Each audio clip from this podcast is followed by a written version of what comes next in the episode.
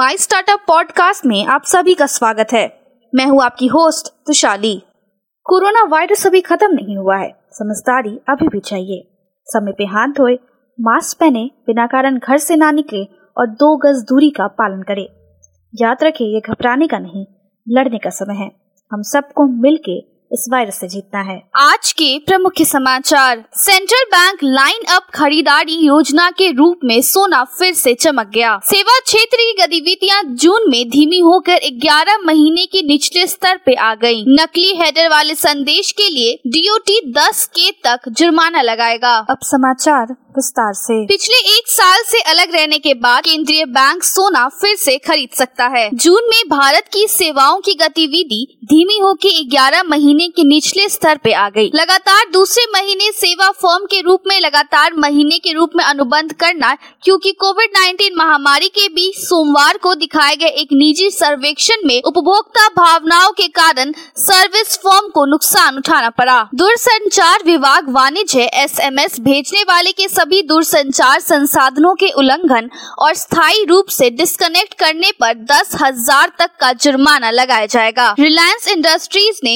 Portico की एक बड़ी हिस्सेदारी खरीदने के लिए एक घरेलू फ़ैशन ब्रांड दो लोगों को सीधे मामले की जानकारी रखने के लिए कहा। खुदरा और व्यापार उद्योग संघों की लंबे समय से मांग में एमएसएमई मंत्री नितिन गडकरी ने पिछले हफ़्ते खुदरा विक्रेताओं और थोक व्यापारियों की स्थिति में एमएसएमई के रूप में बहाल कर दिया। भारतीय रिज़र्व बैंक के बोर्ड के सदस्य स्वामीनाथ गुरुमूर्ति एक मूल्य विचारक है।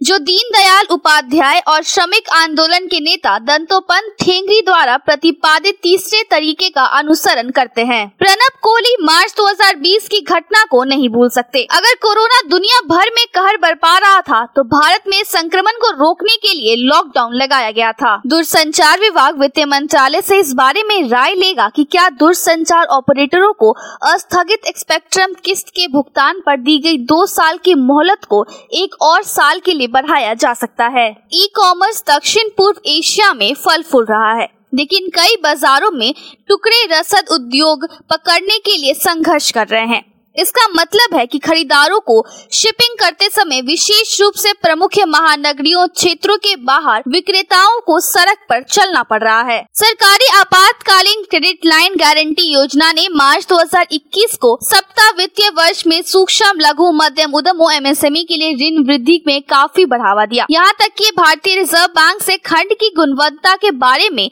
चिंता भी बढ़ी। आज के लिए इतना ही। हमारे टीवी चैनल पे 400 से अधिक स्टार्टअप्स और एमएसएमई शो है। जाँच करिए। माई स्टार्टअप टीवी अब गूगल प्लेटफॉर्म पे भी उपलब्ध है। तो आपको हर कदम पे स्टार्टअप्स और एमएसएमई से जुड़े नवीनतम समाचार प्राप्त होंगे।